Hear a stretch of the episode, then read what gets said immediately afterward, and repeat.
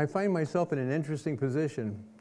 I'm in two of my in between two of my favorite days of the year. Well, actually, I guess Christmas qualifies as one of those too. But we just celebrated Veterans Day.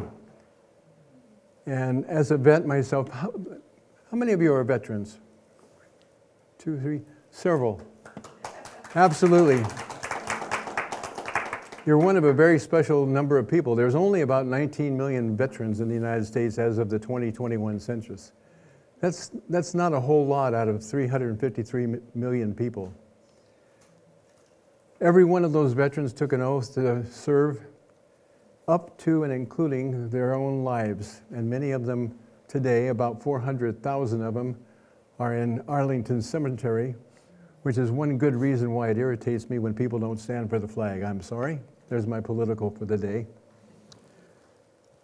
But we celebrate what used to be Armistice Day. When I was a kid, it was Armistice Day. I really was a kid. On November 11th, it's uh, also known as Remembrance Day. It marks the day World War I ended. When I was in Germany many years ago, there was a celebration on that day, on what we now call Veterans Day. They call it Fasching. In November the 11th, on the, at the 11 a.m. on the 11th day of the 11th month in 1918. And um, it's a big party time in Germany. Amazing. They party all day long. And it's a special, special thing if you happen to have a baby conceived on that day. Too much partying. Okay. At the urging of the uh, major U.S. Veterans Organization, Armistice Day was renamed Veterans Day in 1954. When I find myself thinking about Veterans Day and the sacrifices that so many thousands have made all through the many wars that this country has fought in, I feel very fortunate. I've served in a non wartime scenario. My son did as well. He's a He's a Marine. You Marines know that you never really get out of the service. You're always going to be a Marine until you are no longer a Marine. and the Army and the Navy and the Air Force are all jealous, right? No, we actually get discharged, but our oath of office never expires. In fact, right now there's a movement, and you can go online and do this. You can retake your oath and publicize it. And many, many, many thousands of military men are doing that right now because this country is in need of patriots. I'm going to, I'm really going to stop the political stuff, okay? I just can't help myself. so we'll talk about Thanksgiving, which is another one of my favorite days. Thanksgiving is a national holiday in the United States and it uh, occurs this, this year on Thursday, November 25th. But in 1621, the Plymouth colonists and the Wampanoag Native Americans shared an autumn harvest feast that's acknowledged today as probably the, one of the first Thanksgivings. Now, I'm sorry, to me, it couldn't be a Thanksgiving because they didn't have any sugar and they didn't have any ovens. So, how do you make pie, right? You got to have pies. But it wasn't until 1863, in the midst of the Civil War, that Abraham Lincoln proclaimed a national Thanksgiving Day to be held each November. In 1827, a noted magazine author and profile writer, Sarah Josepha Hale, the author among countless poems, including Mary Had a Little Lamb, pushed and pushed and pushed to have the day become the major, major day. And finally, in, 18, um, in 1863, Abraham yielded to her, and that's why she's called the mother of Thanksgiving. Right in the middle of the Civil War, he scheduled Thanksgiving for the final Thursday in November, and it's been that way ever since. As an annual celebration of the harvest and its bounty, Thanksgiving falls under a category of festivals that spans centuries, continents, millennia, in ancient times. The Egyptians, Greeks, and Romans feasted and paid tribute to their gods on the fall harvest.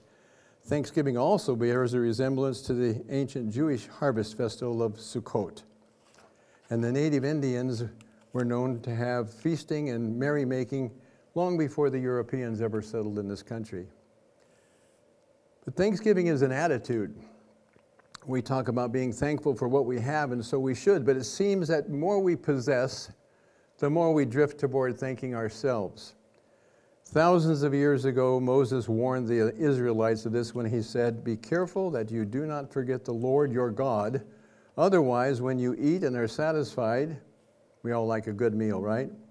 We, when you build fine houses, price of homes today is just skyrocketing, and settle down and then get complacent. And when your herds and your flocks grow large, and we love it when business is good, and when your, when your silver and gold increase and you have multiplied, uh, um, when you have attained the, the American dream, then your heart will become proud and you'll forget the Lord your God, who brought you out of Egypt, out of the land of slavery, as recorded in Deuteronomy 8 11 through 14. No, Moses also noted in the next two verses how God led Israel through the vast and dreadful desert, that thirsty and waterless land with venomous snakes and scorpions.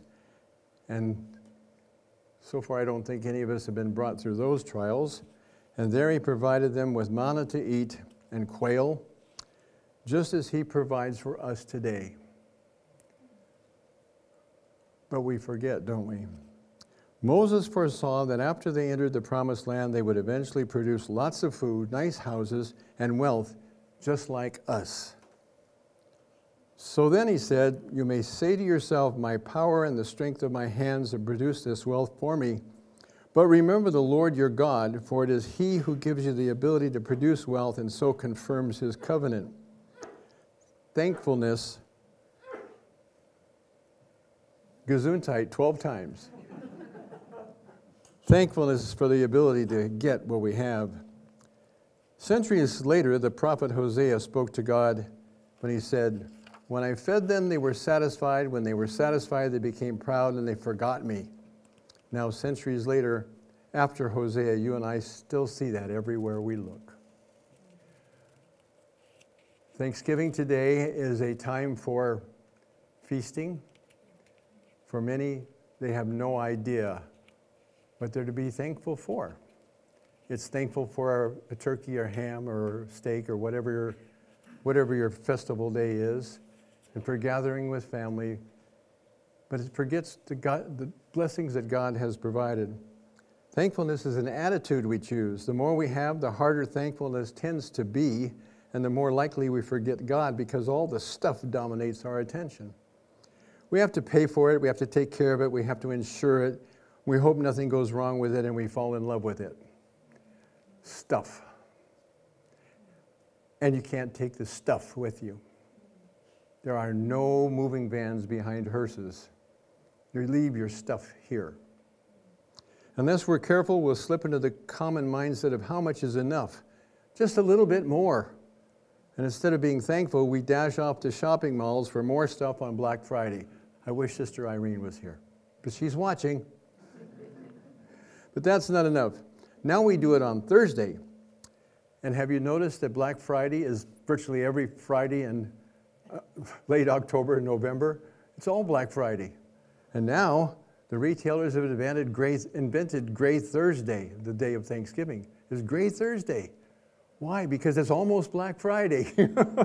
so they're queuing us up to go in and spend our money, right? That's all this is all about. After all, they have to have Gray Thursday to undercut what goes on on Friday and Cyber Monday.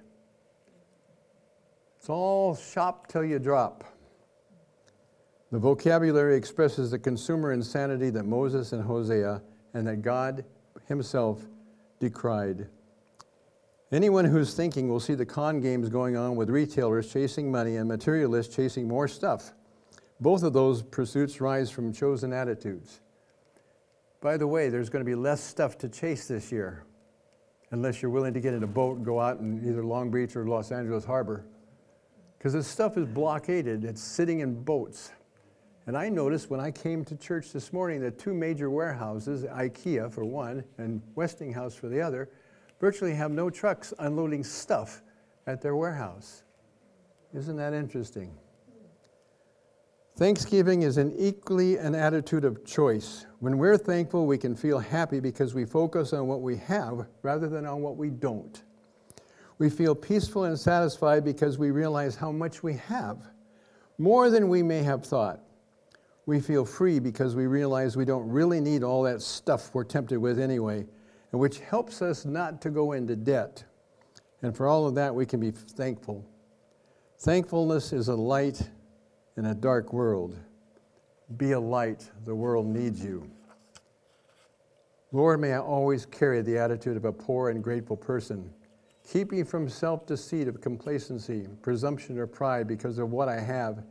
May I always, always find my richness in God. Now, we traced a little bit of the history of Thanksgiving, but scripturally, we find a lot of scriptures relating to Thanksgiving, thankfulness, praise, which is thankfulness. So I'm going to read a few of them, and I think maybe Daniel can put them up on the screen just in case you don't have your scripture, your Bibles with you. 1 Thessalonians 5 16 through 18. And by the way, you probably won't be able to follow me exactly because all of these are from the Amplified translation. But it says, Be happy in your faith and rejoice and be glad hearted continually, always. Be unceasing in prayer, praying perseveringly. Thank God in everything, no matter what the circumstances may be. Be thankful and give thanks. For this is the will of God for you who are in Christ Jesus, the, re- the revealer and the meditator of that will. In Psalms, we find, Bless affectionately and gratefully praise the Lord, O my soul, that all is deepest within me bless his holy name. Bless the Lord, O my soul, and forget not one of his benefits who gives every one of your iniquities, who heals each one of your diseases, who redeems your life from the pit and corruption, who beautifies, dignifies, and crowns you with loving kindness and tender mercy. So much to be thankful for. So much to be thankful for. In Colossians, we read Colossians 2 6 and 7. As you have therefore received Christ, even Jesus the Lord, so walk, regulate your lives, and conduct yourselves in union and conformity to Him have the roots of your being firmly and deeply planted in Him, fixed and founded in Him, being continually built upon Him, becoming increasingly more confirmed and established in faith, just as you were taught, and abounding and overflowing in it with thanksgiving. Those are the things that we really need to be thankful for. Isaiah says, And in that day, give thanks to the Lord. Call upon his name by means his name in solemn entreaty. Declare and make known his deeds among the peoples of the earth. Proclaim that his name is exalted. Sing praises to the Lord, for he has done excellent things. Let this be made known to all the earth. His name, declare and make known his deeds among the people of the earth. Proclaim that his name is exalted. Sing praises to the Lord, for he has done excellent things. Let this be made known to all the earth.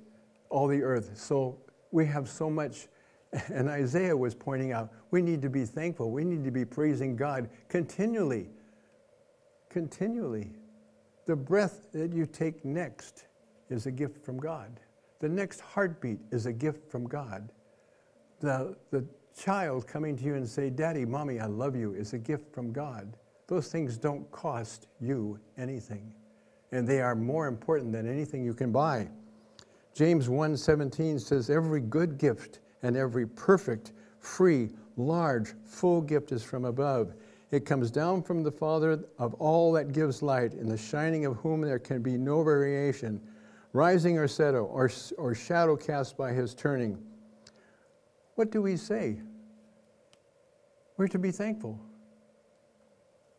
Chronicles says, oh, Chronicles 16, 1 Chronicles 16, 34, oh, give thanks to the Lord for his good, for his mercy and his loving kindness endure forever. How long is forever? Forever.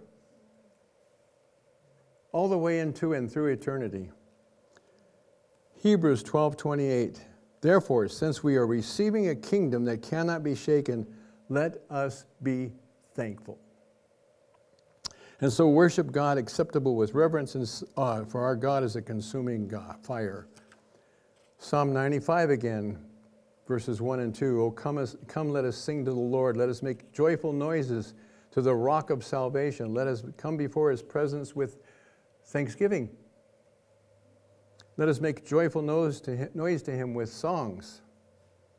In Philippians, it says, Rejoice in the Lord always. Again, I say rejoice. Let all men know and perceive and recognize your unselfishness, your considerateness, your forbearing spirit. The Lord is near, he's coming soon. Amen. Maranatha. Do not fret or have any anxiety about anything, but in every circumstance, in everything, by prayer and petition, by definite request, with thanksgiving, make your wants known to God, and God's peace shall be yours. Psalm 118, 24. This is the day the Lord has made. Let us rejoice and be glad in it. Thanksgiving. We should be thankful for every day we are able to get out of bed, for a good night's sleep. Before I was a Christian, I used to wake up and say, Good Lord, it's morning. Now I wake up, Good morning, Lord. There's a difference in your attitude. Colossians 3 15 through 17 says, In the peace the soul harmony which comes from Christ's rule act as an umpire continually in your hearts, deciding and settling with finality all the questions that arise in your mind in that peaceful state to which the members of Christ, one body, you are also called to live. And be thankful, appreciative, giving praise to God always. Let the words spoken by Christ the Messiah have its home in your hearts and minds and dwell in you with all its richness. 1 Chronicles 29 13. Now, therefore, our God, we thank you and praise your glorious name and those attributes which your name denounce, denotes. Scripture after scripture, Ephesians 5 18 through 20, and Paul says, And do not be drunk with wine, for that's debauchery, but be ever filled with, stimulated with the Holy Spirit Speak out to one another in psalms and hymns and spiritual songs, offering praise with voices and instruments and making melody with all your heart. And at all times, for everything, giving thanks in the name of our Lord Jesus Christ to God the Father. Psalm 107, 1 through 3. Oh, give thanks to the Lord for he is good, for his steadfast love endures forever. Let the redeemed of the Lord say so whom he has redeemed from trouble and gathered from the lands from the east and the west. Hebrews 13, 15. Through him, therefore, let us constantly and at all times offer up to God the sacrifice of praise, which is thanksgiving, which is the fruit of the lips that thankfully acknowledge and confess and glorify his name.